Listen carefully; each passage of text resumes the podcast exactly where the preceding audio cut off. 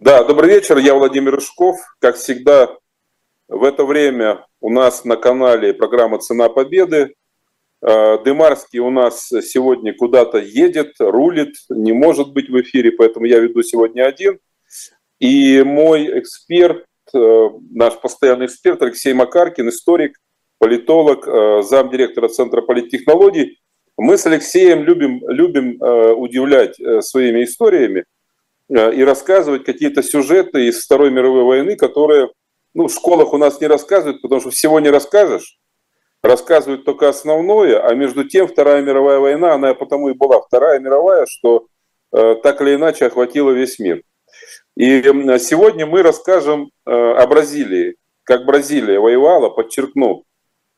Два раза вас удивляю. Бразилия, запятая, нет, восклицательный знак, Бразилия, восклицательный знак, воевала, восклицательный знак, причем на европейских фронтах. Да, сегодня об этом расскажем. Перед тем, как мы начнем, я хочу сразу прорекламировать э, э, сайт э, Shop Дилетант. Там э, появились отличные книжки подарочные. Алексей, только представьте, подарочное издание с красивой обложкой. Конан Дойль, Стивенсон, Джордж Оруэлл, 84 год, Скотный двор. Кто там у нас еще? Э, Николай Васильевич Гоголь, Цветаева, Гумилев. В общем, россыпь шедевров э, мировой литературы. Всем рекомендую. Э, шоп «Дилетант». Заходите, покупайте, наслаждайтесь. А мы переходим к нашей Бразилии. Алексей, вот у меня Бразилия. Ну, какие ассоциации у нас Бразилия? Первое. Футбол, Пеле. Второе. Капакабана. Кто не знает, это пляж в Рио-де-Жанейро. Так, третье – это кофе. Кофе. Вот я сейчас как раз пью да, пью кофе, не знаю, бразильский он или нет, но Бразилия славится кофе. Что еще? Самбо, карнавал, да, и Амазонка. Вот э, пять таких первых вещей, которые приходят в голову, когда ты слышишь про Бразилию. Последнее, что может прийти в голову, это Бразилия во Второй мировой войне. А между тем Бразилия участвовала, да еще как участвовала. И мы сегодня об этом расскажем. Но давайте, Алексей, мы как историки начнем с более широкого контекста. А, Бразилия э, вошла в войну в 1942 году, то есть э, три года спустя, после того, как началась э, Вторая мировая в Европе. А почему через три года после начала, что такое была Бразилия, вот в конце 30-х, начале 40-х годов, почему она тянула и тянула ли с вступлением, и как она... Ведь где Бразилия, где Европа? Черт разберет. Пол, полмира нужно пролететь. А как Бразилия вообще восприняла начало Второй мировой войны и какие там были настроения в народе, в элитах? За кого они были? За красных или за белых? А, ну, Бразилия действительно находится очень далеко от Европы, а тогда еще дальше было, чем сейчас, потому что таких средств коммуникации не было.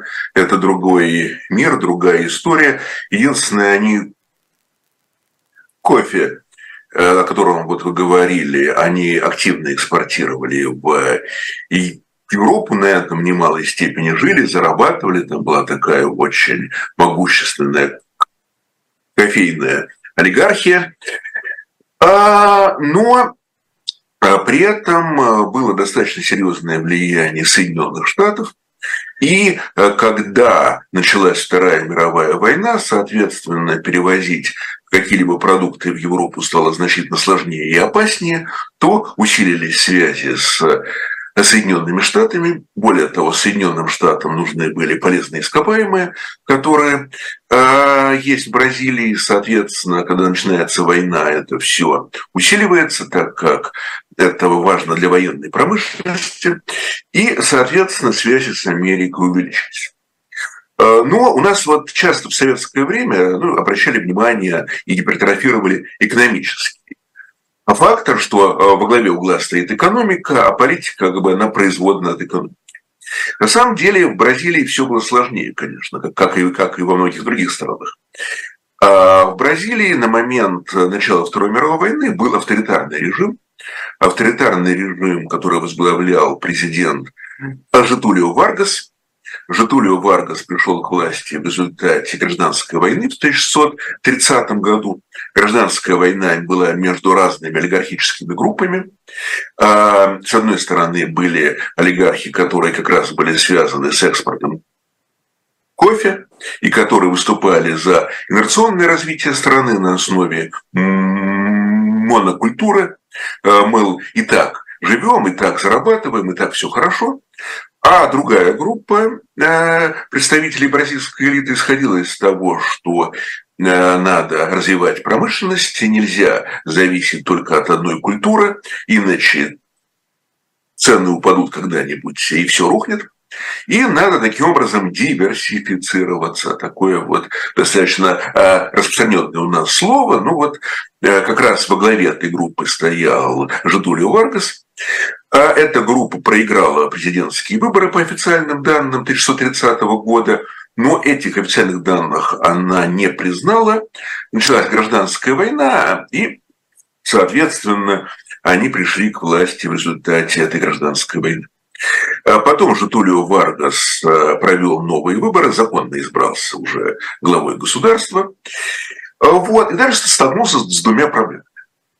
Э, с одной стороны, активная коммунистическое и вообще левое движение, причем левое движение, весьма на тот момент радикальное, связанное с коммунистическим интернационалом, выступающее за силовую смену власти, за революцию.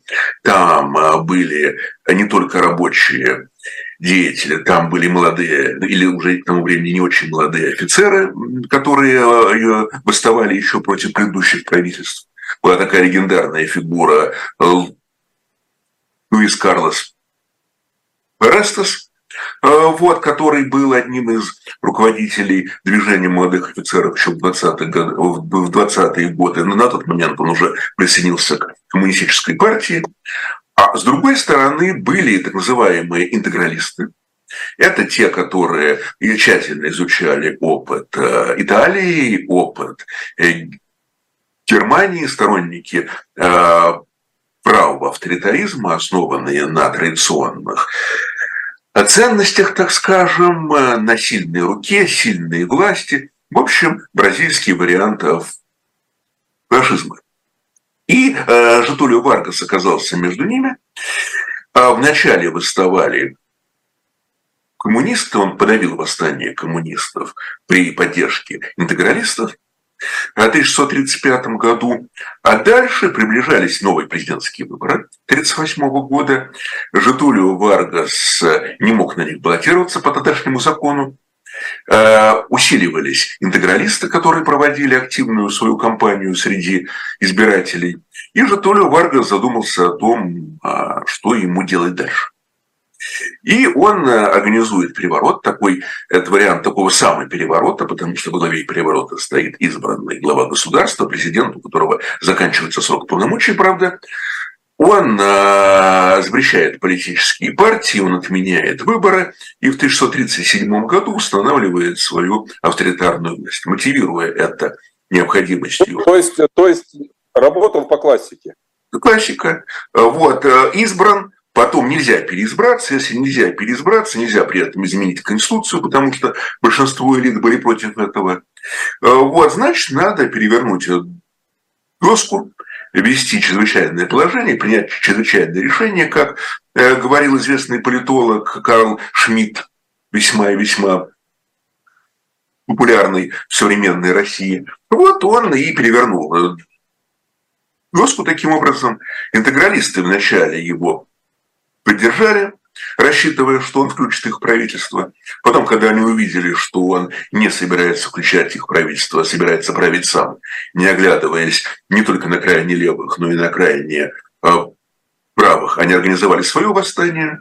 Он это восстание в 1938 году быстро подавил, и, а, соответственно, подавляя восстание интегралистов, он обратил внимание на то, что интегралисты связаны э, с немецкими властями, итальянскими властями, идет немецкое финансирование и так далее, и он стал все это довольно радикально перекрывать. То есть к 1939 году отношения с Германией у него очень серьезно испортились. То есть отношения с Германией не потому испортились, что ему фашизм не нравился, а по внутриполитическим причинам. А, ну, в первую очередь по внутриполитическим причинам, потому что он не хотел, чтобы были какие-то заговоры ультраправых при поддержке э, германского правительства, с одной стороны. С другой стороны, хотя Варгас был корпоративистом, а, то есть э, он здесь много заимствовал у Бенита Муссолини на предмет отношений с э, рабочими, с предпринимателями, формировал корпоративистские структуры а, на основе идеи классового мира и государственного регулирования, но при этом Варгас не был антисемитом, Варгас, а, у него было весьма негативное отношение к а, расизму, который был неотъемлемой частью нацистской политики. И это также сыграло свою роль в том, что он вначале отказался от сотрудничества со своими ультраправыми,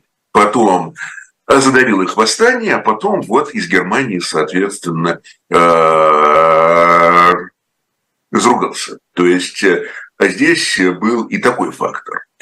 А что касается бразильских элит, то они были настроены э, достаточно по-разному.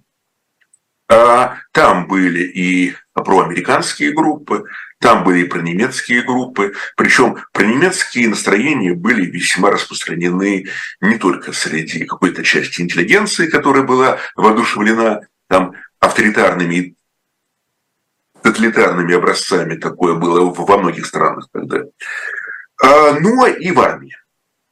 Ну, там еще экономическая подоплека была. Я читал, что там огромный экспорт был, тоже Германии. Экспорт, да.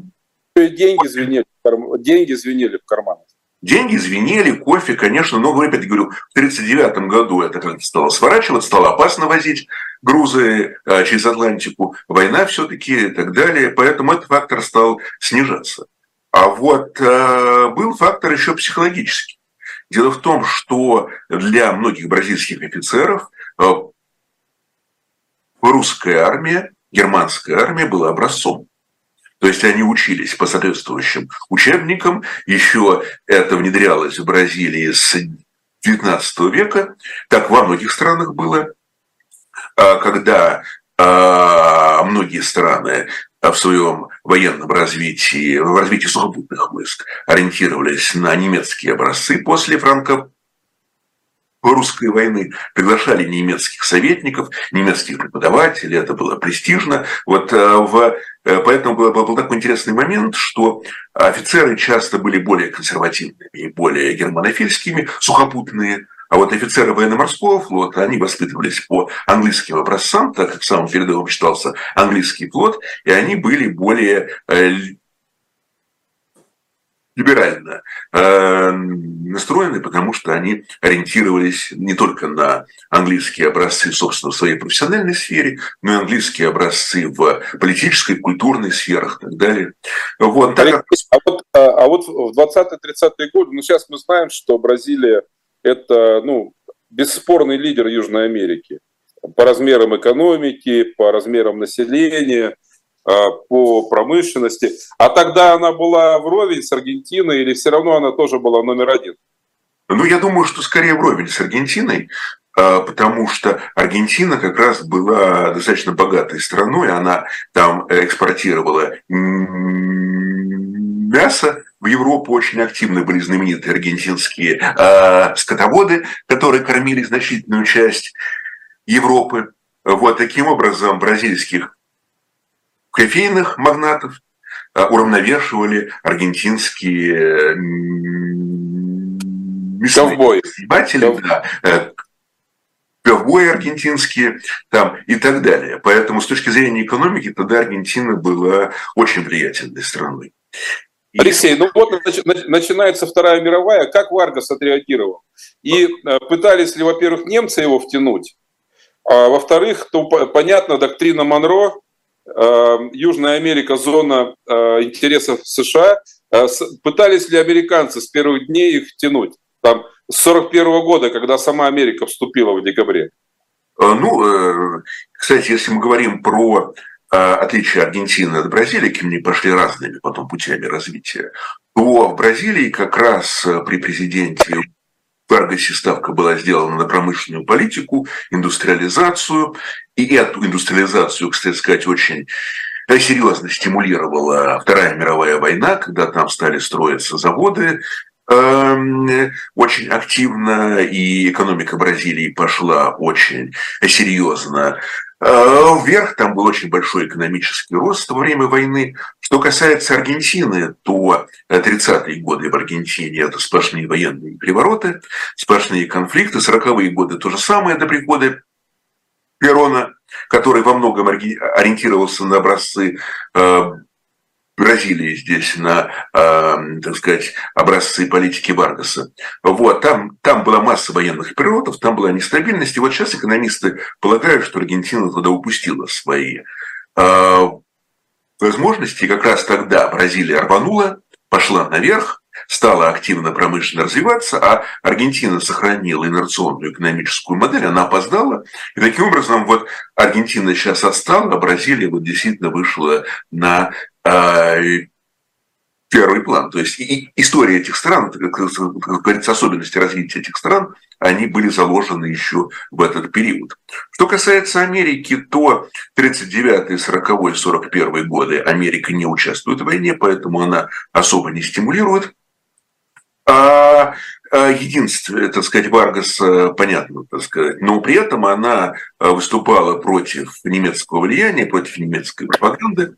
Вот, плюс, конечно, Америка понимала, что на каком-то этапе она вступит в войну, поэтому развиваются экономические связи, там в том числе э, нужен бразильский каучук, и многие, и, соответственно, стимулируется производство каучука. И, кстати, вот на этом производстве умерло значительно большее количество рабочих, чем вот э, тех людей, которые непосредственно погибли на э, фронтах, э, имею в виду граждан Бразилии. А дальше начинается война, но при этом и был один еще важный фактор, что э, бразильцы, э, бразильские корабли перевозят э, разные грузы, в том числе военные. Они оказались под ударом. Вот, когда начинается война, э, и, то есть, когда Америка вступает в войну, это декабрь 1941 года, соответственно, бразильские корабли, которые везут полезные ископаемые, везут тот же самый каучук, везут другие грузы в Соединенные Штаты, они оказываются под ударом. А, соответственно, немецкие подводники воспринимают их уже как а, законные объекты для этих ударов, начинают э, топить бразильские корабли. В свою очередь тогда Варгас объявляет а, войну, и тогда даже вот эти не бразильские военачальники, которые воспитывались на немецких образцах, им было уже что-то сложно противопоставить позиции президента Варгаса, потому что здесь э, первыми агрессивные действия начала немецкая сторона, когда у тебя... Алексей, а как так вышло? Ну, понятно, мы в наших передачах рассказывали не раз, что десятки стран участвовали в мировой войне.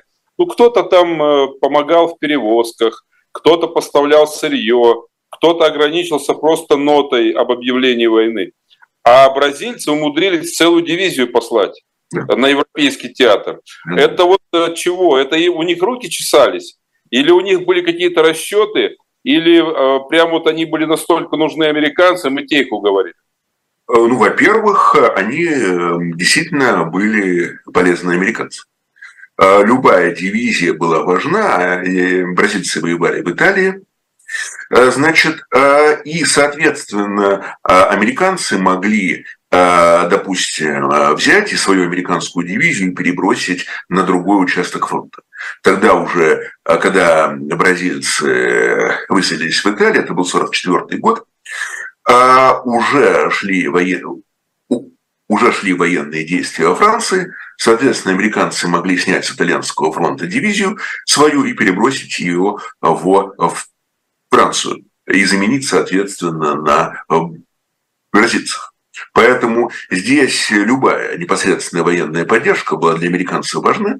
Тем более, что бразильцы, там было много таких э, представлений, а, в том числе у немецкой стороны, что бразильцы не смогут эффективно воевать в Италии, там боевые действия шли уже в Центральной Италии к тому времени. Войска союзников подходили к Северной Италии, там подошли они к Апеннинам, там все-таки зимой достаточно холодная погода, особенно по сравнению с Бразилией, и у немцев, соответственно, было представление, что бразильцы будут там недостаточно эффективны. Вот. Но это оказалось неправильно. Бразильцы там э, адаптировались к этой э, холодной, непривычной для них погоде. Они участвовали в боевых действиях в Апеннинах, э, когда американцы пробивались в Северную Италию. Они Э, вот э, эта бразильская, бразильская дивизия, она э, участвовала в боях у города Монте-Кастелло.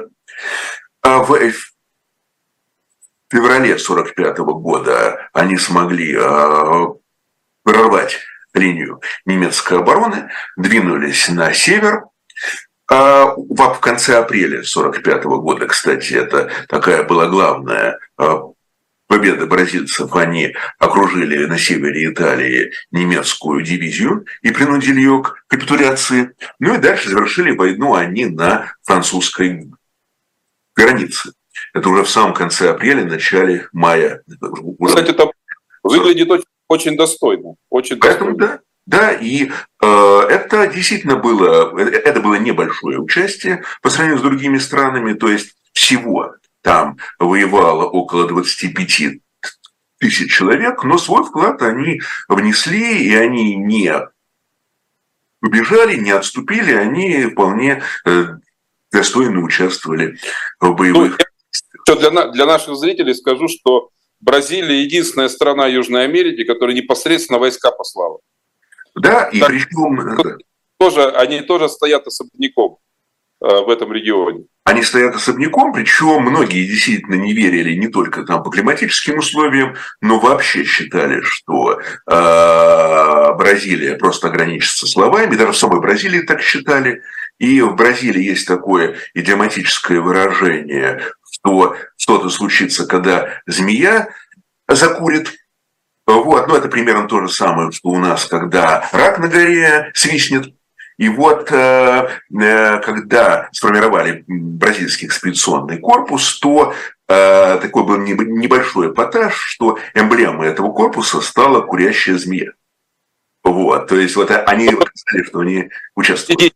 Глядите, вы никто не верили, а мы вот целую дивизию послали. Да, да, да, вот. И вот это вот, а раз вы не верили, ну вот и змея может таким образом закурить в каком-то смысле хотя бы на эмблеме, и э, такие, и дивизию можно послать, и так далее. В общем, поэтому э, это был такой некий эпатаж. А почему еще Бразилия хотела вступать в войну? А, еще были э, две задачи. Первая задача территориальная, они посматривали на Гвиану. А, значит, э, есть... Давай, давайте поясним, что Гвиана – это территория на севере континента южноамериканского. И они, я так понимаю, хотели ее оттяпать. А, ну, на самом деле, есть... Э, исторически было три Гвианы. Гвиана французская, она до сих пор называется Гвианой, и она до сих пор входит в состав Франции. А, есть Гвиана. Нашим зрителям скажу, там знаменитый космодром французский, европейский, Куру. Откуда они ракеты пускают? Значит, вторая, Гвиана – это Гвиана нидерландская, бывшая она сейчас называется Суринам.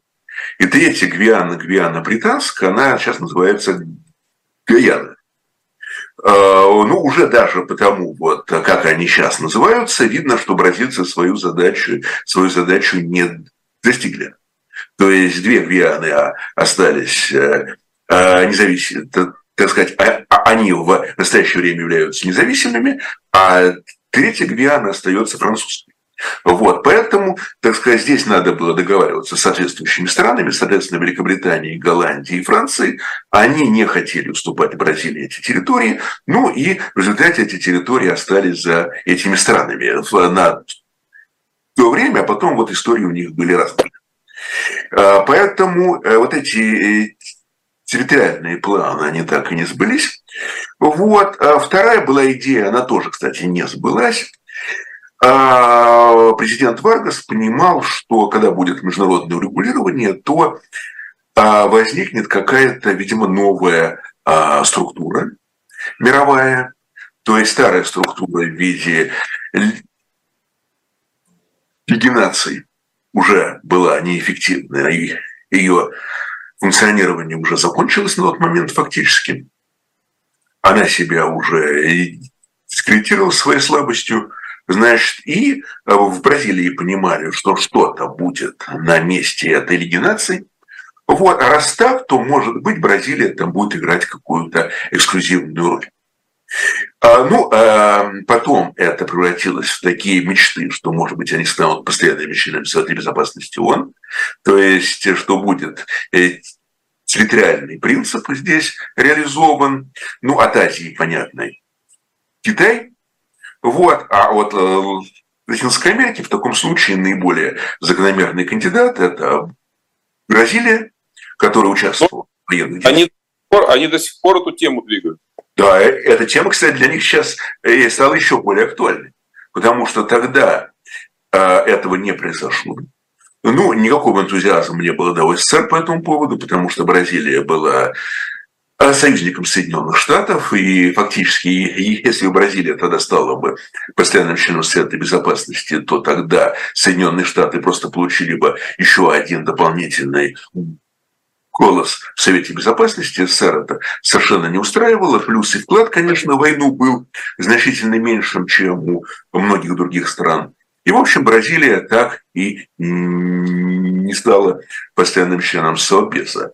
И более того, американцы, которые были заинтересованы в том, чтобы у них в а, чтобы у них в ООН было как можно большее количество союзников, они эм, провели такой принцип, что бы а, в ООН могли войти все страны, которые объявят войну Германии до 1 марта 1945 года, установили такой дедлайн, как у нас сейчас говорят, и целый ряд стран, включая Аргентину, тут же стали объявлять Германии войну. Понятно, что они не собирались посылать никакие войска, это было уже не актуально в 1945 году, но они успели.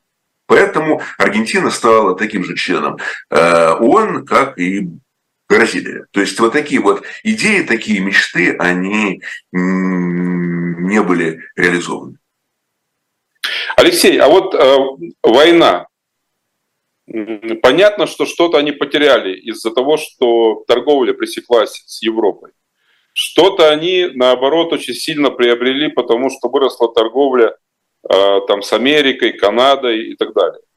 А как э, вообще народ, народ относился к войне? Он вообще поддержал отправку дивизии, не поддержал? Он симпатизировал э, антигитлеровской коалиции, не симпатизировал? Или бразиль, бразильцам было все равно? А, ну, если говорить население в целом, то действительно э, многим было все равно. То есть это какая-то дальняя война, так далее и тому подобное. А что касается офицерского корпуса, настроения, как я уже сказал, были разные. Многие были исторически ориентированы на немецкие военные стандарты, немецкое военное образование. Но в то же время э, военные действия дали импульс для карьер многим офицерам, многим военным, которые участвовали там в боевых действиях. Официально э, этим бразильским экспедиционным корпусом командовал э, министр обороны генерал Дутра.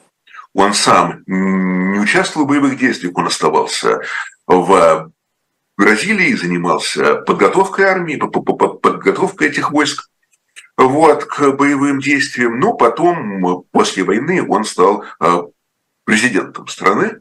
Вот, причем вначале как раз он принадлежал, э, первоначально принадлежал к числу германофилов, вот этих вот офицеров. Но когда Бразилия вступила в войну, соответственно, он э, э, руководил и руководил весьма активно этим бразильским экспедиционным корпусом, хотя и дистанционно. Ну и такой момент, что когда уже через много-много там годов, в 1964 году в Бразилии был военный переворот, пришли к власти военные, правили Бразилией следующие 20 лет – то в этом военном перевороте участвовали в том числе и офицеры, которые отличились на итальянском фронте, соответственно, далось импульс их карьерам и так далее. Это насчет армии. Это создавало, это создавало славу и престиж. Славу не говоря, уже, да, не говоря уже о том, что армия получила реальный боевой опыт и тем самым превратилась в реальную боевую силу. Э, ну, э, да, потому что армия и, соответственно, усилилось такое самоощущение армии, потому что ведь до этого бразильская армия, конечно, участвовала в всякого рода переворотах, в гражданских войнах, вот как та гражданская война, которая привела к власти Варгаса в 30 году, но она играла там часто вспомогательную роль. То есть там ключевую роль играли олигархи, единственная инициатива армии были молодые офицеры, а, которые а, восставали в 20-е годы и участвовали в разных движениях в 30-е годы, причем и, и в левых движениях, и в правых движениях. Ну, а дополнительный импульс, конечно, амбициям армии придала Вторая мировая война. Поэтому уже в 1664 году а, сугубо армейский, то есть по главе переворота стояли армейские военачальники, армейское командование и так далее. Но еще, кстати, интересный момент. Э, война дала импульс развитию бразильской авиации. Э, то есть в Бразилии до этого не было авиации. Вот, авиацию они начали учреждать где-то в середине 30-х э, годов, только задумались об этом и стали как бы что начинать в этом направлении. А так они отправили на итальянский фронт не только дивизию, они отправили и авиационную группу, небольшую, там было 47 человек, 48 авиаторов, 8 из них э, погибли, что, в общем, свидетельствует об уровне напряженности и об уровне вовлеченности военные действия. Они достаточно активно занимались бомбардировками, бомбили различные немецкие военные объекты, склады бомбили немецкие, мосты бомбили немецкие, ударяли по коммуникациям, в общем, э, также там отличились. И э, у них, кстати, эмблема, если у бразильского экспедиционного корпуса эмблемой была э, курящая змея, то они, то бразильские авиаторы придумали себе эмблему в виде страуса, вот, причем такого воинственного страуса с винтовкой в одной руке, так скажем, вот, э, в другой руке щит с изображением э, такого культового бразильского созвездия Южный крест. Вот, и такой вот страус, причем интересно, почему. Страус был такой эмблемой, не только из-за его э, такой активности, гиперактивности даже, такая очень активная птица. Вот. Но из-за того, что у страуса, э, страус может употреблять любую пищу, вот он в этом смысле неприхотлив, немецкие, э, извините, э, бразильских авиаторов им самолеты дали американцы, провизию дали американцы, они не были приспособлены к американскому меню, вот, ну вот им приходилось адаптироваться. Вот. Самое главное, Алексей, для, для страуса и для авиации, что страус летать не умеет.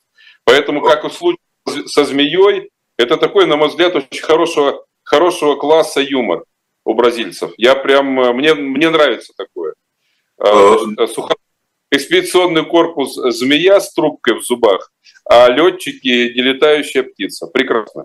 Мне очень нравится такое вот э, ироническое отношение к серьезным вещам. Ну и в результате у бразильцев появилась не только авиация, у них появилась и авиапромышленность. Э, во время войны построили авиазавод, и сейчас они делают самолеты, у них вот известные самолеты еще за несколько десятилетий, там, э, Тукана есть, э, которые они поставляют в том числе за границу. Вот это все тоже началось во Вторую мировую да. войну. У них, кстати, если кто не знает, бразильцы делают превосходные ближнемагистральные самолеты, среднемагистральные, превосходные, которые покупают по всему миру и летают по всему миру. Я сам неоднократно на них летал, это прекрасные надежные машины.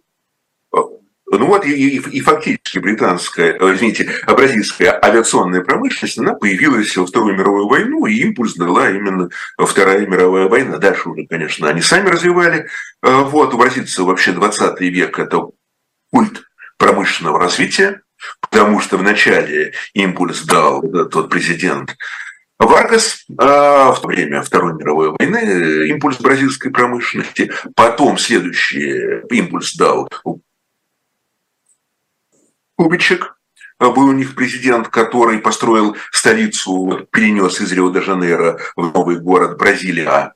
Вот, а он дал импульс автомобильной промышленности, а, были построены сборочные заводы, а дальше пришли вот эти самые военные, в 1964 году и тоже стали активно развивать бразильскую промышленность. То есть вот свои разные бразильские правительства, демократические избранные, авторитарные, они делали ставку на развитие промышленности, что, в общем, способствовало тому, что Бразилия столь укрепилась. Вот. И со Второй мировой войны. Я вообще скажу нашим зрителям, что Бразилия феноменально поднялась э, за годы Второй мировой войны. По-моему, они в четыре раза подняли ВВП. То есть они, благодаря тому, что стали частью анти, антигитлеровской коалиции, сделали ставку на союз с Соединенными Штатами и стали активно развивать промышленность, привлекать инвестиции, они, э, как и Америка сама, как США, Бразилия рванула вперед очень серьезно в годы войны рвануло, и это э, еще один был результат. То есть я думаю, что результат, если брать Бразилию, если брать, так сказать, эффект для Бразилии, то что бы они сделали с э, Гвианой, вот, это э, сказать сложно, вот, насколько она им была необходима, тоже сказать сложно. А вот то, что это дало экономический эффект, это стало для них главным результатом войны. Но интересно, что был еще один эффект. То есть вот мы с вами говорим о настроении общества, вот, э, но настроения общества были таковы, что немалая часть общества хотела демократических реформ, либерализации, а то, что Бразилия оказалась на стороне антигитлеровской коалиции, этому способствовало. То то есть сторона волей-неволей должна была как-то открываться. Более того, а, многие американские политики стимулировали это, настаивали на этом, чтобы Бразилия становилась более демократичной. Вот здесь как это было не очень удобно, что у них такой авторитарный диктаторский союзник. Кроме того, они еще исходили не только из удобства, но и из некой прагматики то э, они не хотели делать ставку. Вообще, э, а такие геополитические игры американцев, что они обычно не делают ставку на кого-то одного игрока. И вот э, они здесь не хотели делать ставку на одного игрока, только на президента Варгаса, потому что что будет с Варгасом через некоторое время, никто не мог предположить. Поэтому они выступали за более эластичную политическую конструкцию. Э, вот. И таким образом и настроение Америки, и, что самое главное, настроение, собственно, бразильского общества было за то, чтобы этот режим э, видоизменить, э, диктаторский его характер демонтировать, провести выборы. Вот. Плюс такие настроения стали усиливаться и в армии. Вот. И в результате Варгасу пришлось принять решение. По окончании войны он объявил о выборах, о, о проведении выборов.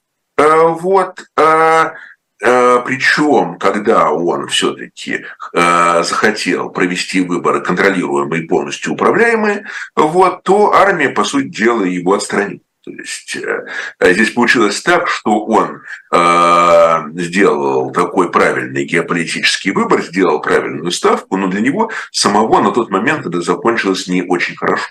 Потому что вот тот же самый генерал Дутра, который был э, военным министром и командующим бразильским экспедиционным корпусом, он отстранил президента от власти.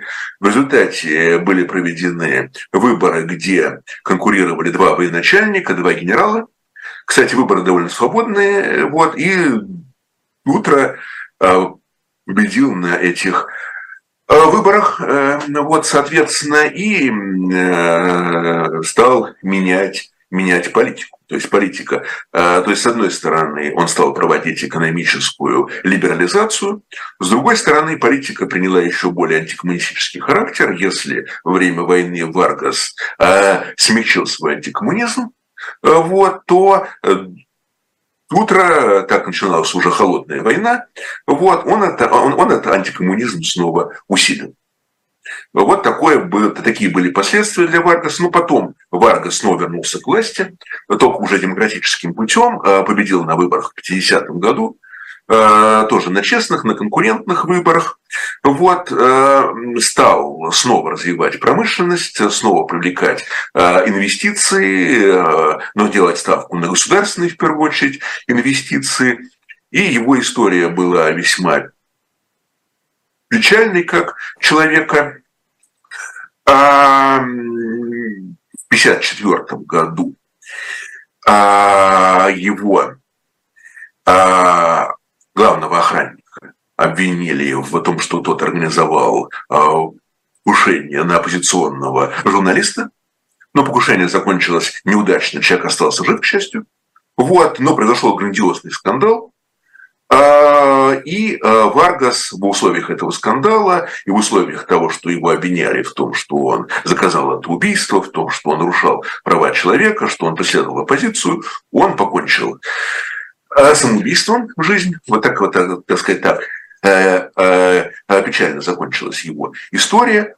Но вот этот вот его шаг, шаг совершенно отчаянный, шаг совершенно непростительный, вот он привел к тому, что Варгас вошел в историю, вошел в легенду, и многие из тех, кто его критиковали, они наоборот стали э, ностальгировать по нему. Вот. И сейчас он является одной из значимых фигур бразильской истории. То есть там в первую очередь уделяется внимание его вкладу в а, бразильскую экономику, его весьма прогрессивное законодательство, то есть при нем появился трудовой кодекс, а, при нем появились другие законы в трудовой сфере, была введена минимальная заработная плата, и это с точки зрения большинства бразильского общества все-таки перевешивает его авторитаризм. Ну и, опять-таки,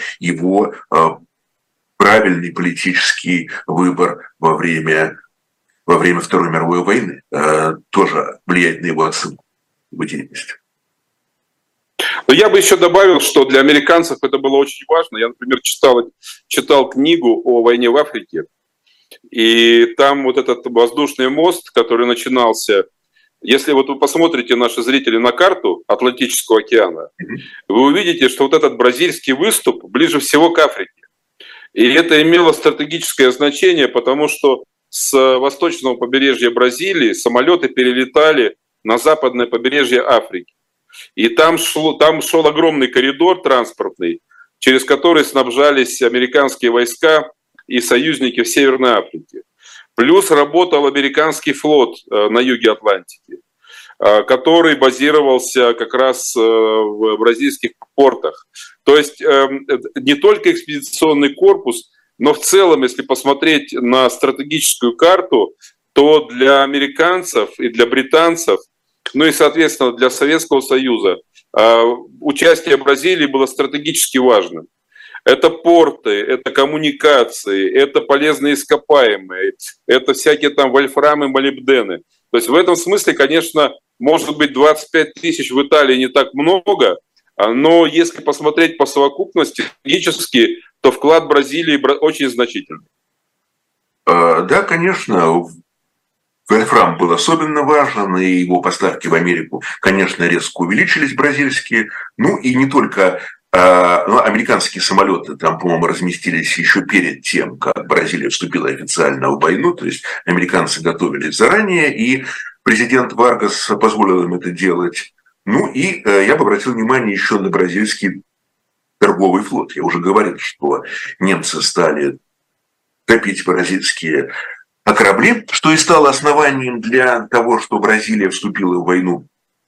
Вот. Но бразильские корабли и э, в последующем, вот, пока, до, до конца войны, а, а, занимались перевозками. Если посмотрим на человеческие а, Потери Бразилии в войне, они были, ну, по сравнению с другими странами, небольшие. Погибло около двух тысяч человек. Из них э, половина это военнослужащие вот этого экспедиционного корпуса, этой дивизии, а, а половина это моряки бразильского торгового флота, которые как раз и а, осуществляли поставки этого и вольфрама, и молибдена, и Каучука, и другие поставки в Америку, соответственно, они тоже вносили, конечно, свой вклад. Алексей, вот если говорить об исторической памяти, ну для нас, для россиян, война, Вторая мировая, 9 мая – это все, это главная скрепа. А что такое Вторая мировая для современной бразильской молодежи? Не знаю, там, для учебников истории, для политиков. Обращаются ли они к этой теме? Есть ли у них памятники? Есть ли у них герои? Есть ли у них музеи? Или это забытая война? А, нет, ну, памятники, конечно, есть. А стоят э, установлены и э, есть э, почитание вот этих военных. И есть на символическом уровне, например, до сих пор там вот это есть бразильская авиационная группа, и до сих пор ее эмблемой является такой воинственный Краус, о котором мы с вами уже говорили, это все продолжается, то есть передается из поколения в поколение. Вот. А, конечно, все это находит отражение в военных музеях, причем при самых разных режимах. Но если брать военный режим, который в Бразилии, как уже говорил, был 20 лет, с 1964 по 1984 год, то там, конечно, главное внимание уделялось доблести бразильских военных, доблести бразильских офицеров, которые участвовали в боевых действиях в Италии, в настоящее время больше внимания уделяется тому, что Бразилия была на стороне демократии против тоталитаризма. Но, конечно, эм, конечно, они помнят.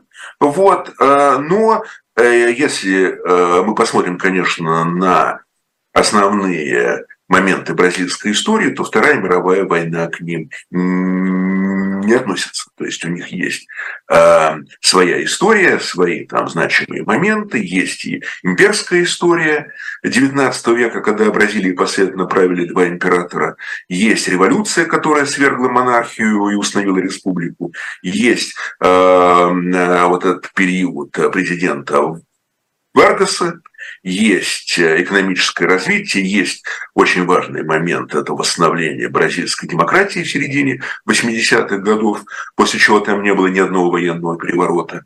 Вот эти моменты, наверное, вот для бразильцев они более актуальны, чем Вторая мировая война. Но все равно я вспоминаю, бы, я, ну, я, бы, я бы добавил еще пять кубков мира по футболу. Ну, футбол, конечно, футбол – это э, великая страна, и когда эм, э, и э, пять кубков мира, и в то же время, вот если посмотрим тоже на президентство Житолио Варгаса, то оно было в этом смысле весьма противоречивым если брать футбольную историю. Потому что, с одной стороны, уже тогда в Бразилии была очень амбициозная футбольная сборная. С другой стороны, при нем они так и не смогли стать чемпионами. Вот. И впервые они стали чемпионами в 1958 году только. Вот. Поэтому это, как бы это сказать, на политику не очень влияло, хотя тоже часть истории. Да, ну хорошо, Алексей, прекрасно. Мне кажется, очень интересно. Пусть наш народ знает, что бразильцы тоже воевали, что бразильцы наши союзники – что, что генерал Варгас, хоть и антикоммунист, но тоже наш брат по оружию. И что не только кофе и футбол определяют э, бразильскую идентичность, но и участие в антигитлеровской коалиции. Я напоследок еще раз отрекламирую подарочные книжки, которые есть на сайте Shop Дилетант. Там и Джордж Оруэлл, там и Конан Дойл, там и э, Стивенсон с «Островом сокровищ», там и Гоголь, там и Маяковский, и Цветаева. В общем, читать не перечитать. Заходите, покупайте, наслаждайтесь. А я благодарю Алексея Макаркина за, как всегда, увлекательный рассказ. И мы с вами продолжим и увидимся. Спасибо, Алексей. Спасибо. До свидания. Пока.